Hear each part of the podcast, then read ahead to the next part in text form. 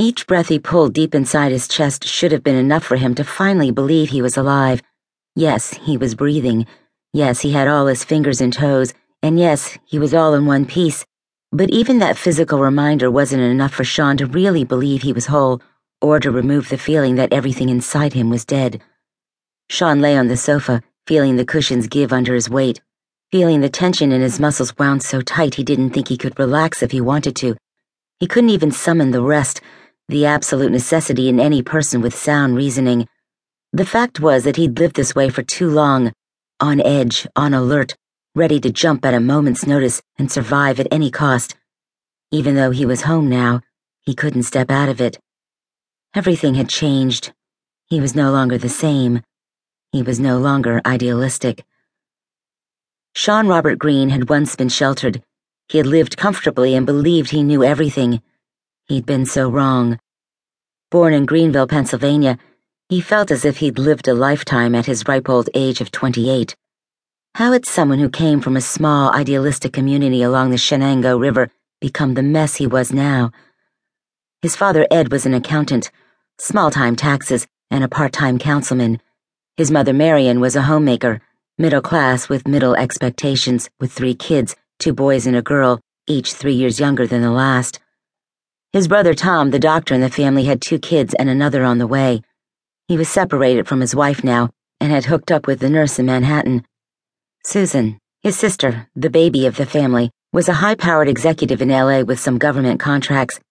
He didn't know what exactly she did, but she drove a Mercedes, owned a condo, and traveled extensively. They were family, but to him they were all strangers now, all because he, the middle child that he was, had decided he needed more. He could do more. He could do better. He had joined the U.S. military to defend his home, his family, his community. Yes, he was a hero. It was what he'd wanted in the beginning. But sometimes what we want isn't what we should have. He knew that now. He'd made his choice, opting for life in the military. Not just any part of the military, but the Navy, in law enforcement and security.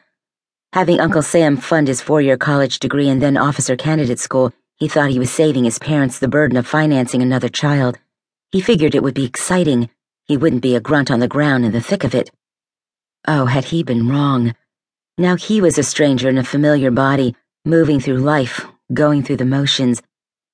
He squeezed his hands, fisting them so tight he could feel the moment his nails broke the skin. But that was just one more thing to cut through the numbness that filled his body, his head, his soul. Nothing could penetrate the intense horror that haunted him. As he lay there, far from relaxed, he listened to the rustle upstairs on the second floor, the master bedroom where his wife Annie slept. He knew the moment she was awake, and the sound of her footsteps, knew exactly where she was and what she was doing.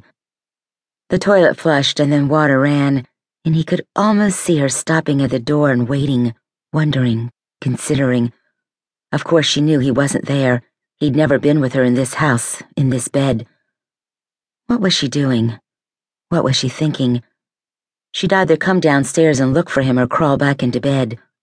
What would she choose? Come on, Annie. What are you doing? He wanted his time alone, but at the same time, he wanted her to walk down the stairs and come to him so he could see her face, see the innocence in her deep blue eyes, which had never seen the darkness he had.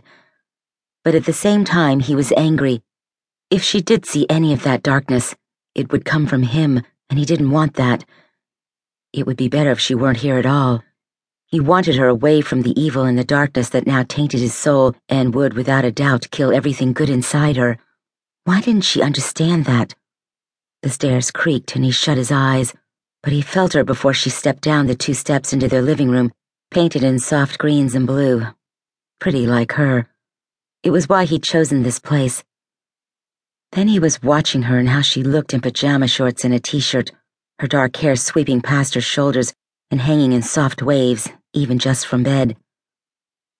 She stopped a short distance from him, taking in where he'd moved the sofa against the wall so he could see who was coming, no blind spots, and no way anyone could sneak up on him. His eyes had long since adjusted to the dark, and he noticed the way the shadows lightened from the approaching dawn. The curtains were open, allowing the light in that way he could see if anyone was out there.